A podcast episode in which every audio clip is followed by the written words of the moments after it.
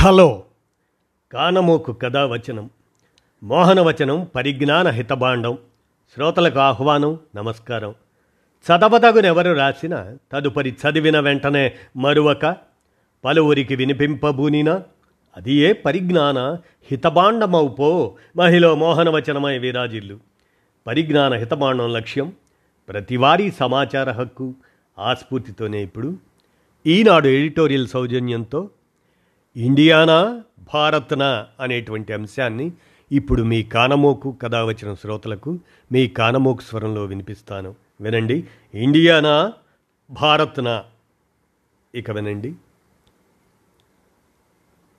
తాజాగా రాష్ట్రపతి పేరిట పంపిన జీ ట్వంటీ విందు ఆహ్వాన పత్రాల్లో ఇండియా స్థానంలో భారత్ అని వినియోగించటం ప్రధాని మోదీని ప్రైమ్ మినిస్టర్ ఆఫ్ భారత్గా భాజపా అధికార ప్రతినిధి సంబోధించటంతో దేశం పేరును మార్చేందుకు కేంద్రం సంసిద్ధమవుతుందని అంటున్నారు. ఈ నేపథ్యంలో ఇండియాకు ఆ నామకరణం చేసింది బ్రిటిషర్లని. అది వలసవాద చిహ్నమనే వాదనలు వ్యాప్తిలోకి వస్తున్నాయి.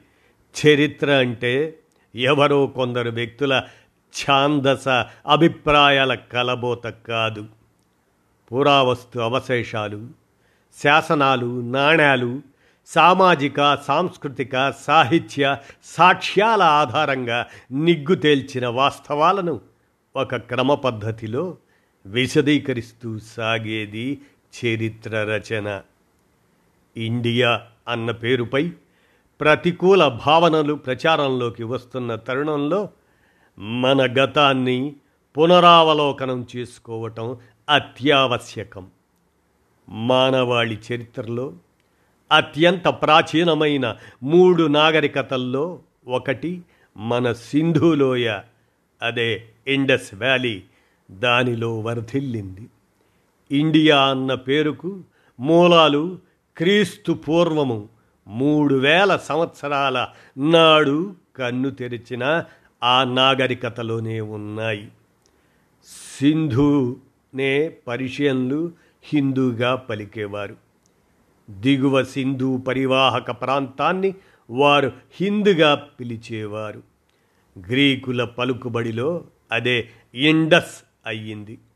క్రీస్తు పూర్వం నాలుగు వందల నలభైలో హెరడోటస్ అనే గ్రీకు చరిత్రకారుడు హిండికే అంటూ ఇండస్ ల్యాండ్ను అభివర్ణించాడు. భారత చరిత్ర పితామహుడిగా ఖ్యాతిగాంచిన మరో గ్రీకు మేధావి మెగస్తనీస్ చంద్రగుప్త మౌర్యుడి కాలంలో ఇక్కడికి వచ్చాడు. క్రీస్తు పూర్వము మూడు వందల్లో ఇండికా గ్రీకు భాషలో ఇండియా అని అర్థం అనే రచన చేశాడు.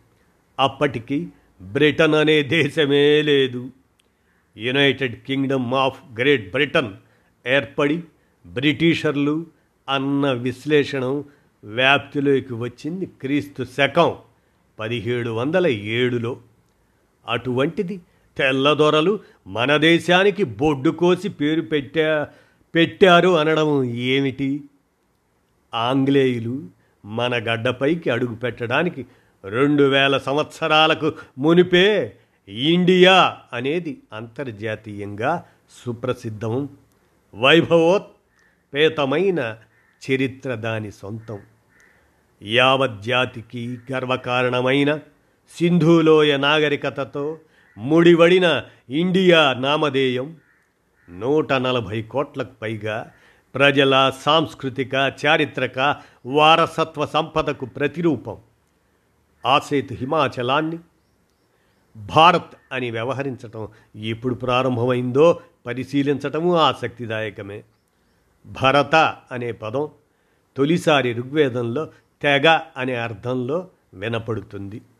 ఆదిమ వేదంలో అభివర్ణితమైన దశరాజ యుద్ధంలో విజయం సాధించిన సుధాసు ఆ తెగనాయకుడే భరతజనులతో పాటే పురు యధు తురువాస తదితర తెగలవారు అప్పట్లో ఉండేవారు.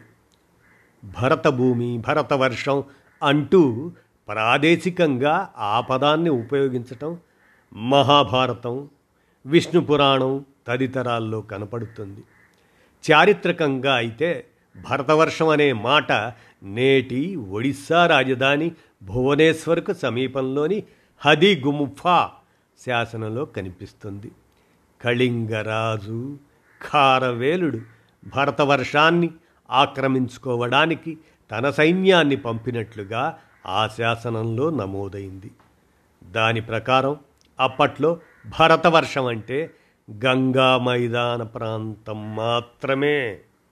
అలా భరతవర్షం అనే పేరు క్రీస్తు పూర్వం రెండో శతాబ్దం నుంచి క్రీస్తు శకం ఒకటో శతాబ్దం మధ్యకాలంలో ఖారవేలుడి ద్వారా స్థానికంగా శాసనాల్లోకి వచ్చింది.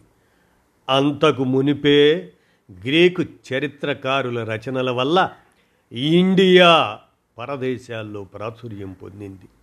నేను దేశ సంచారం చేస్తున్న రోజుల్లో గ్రామీణ బహిరంగ సభల్లో మనది భరతుడు పాలించిన భారతదేశంగా వర్ణిస్తుండేవాణ్ణి. భరతుడు మన పురాణాల్లోని రాజు. అతడు పాలించిన భూమి కావడం వల్లే మన దేశం భారత భూమిగా పేరు పొందింది అని జవహర్లాల్ నెహ్రూ తన డిస్కవరీ ఆఫ్ ఇండియాలో వ్యాఖ్యానించారు.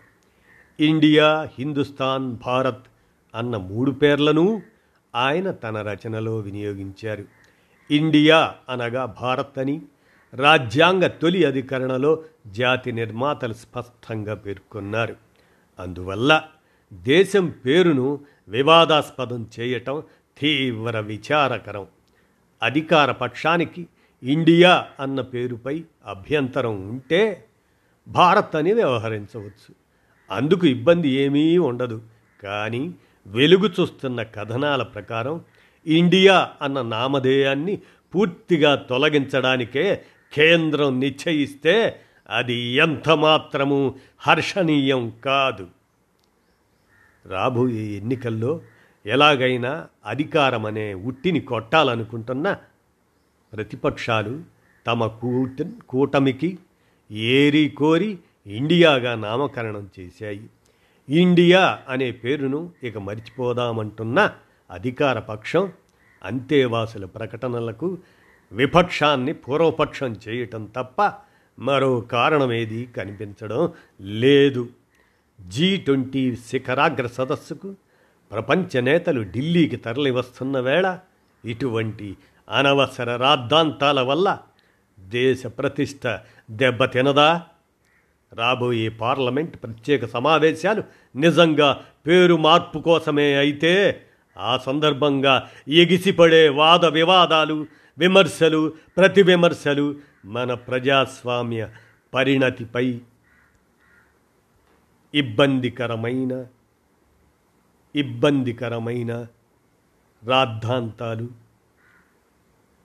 పేరు మార్పు కోసమే అయితే అధికార పక్షం అంతేవాసుల ప్రకటనలకు విపక్షాన్ని పూర్వపక్షం చేయటం తప్ప మరో కారణమేది కనిపించదు.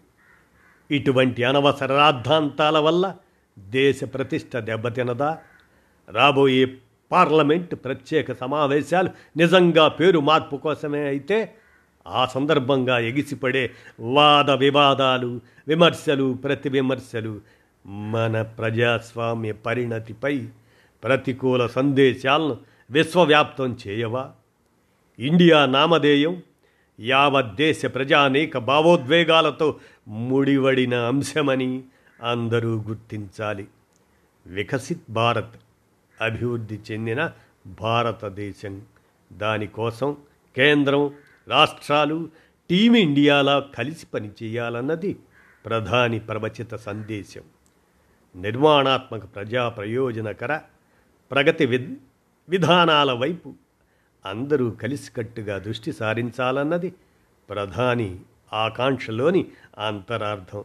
అందువల్ల టీమిండియా స్ఫూర్తికి భంగం కలిగించే దేశం పేరు మార్పు వంటి సున్నిత అంశాల్లో తొందరపాటుతనం అవాంఛనీయం అంటూ ఇండియానా భారత్నా అంటూ ఈనాడు ఎడిటోరియల్ సౌజన్యంతో మీ కానమోకు కథావచన శ్రోతలకు మీ కానమోకు స్వరంలో వినిపించాను. విన్నారుగా? ధన్యవాదాలు.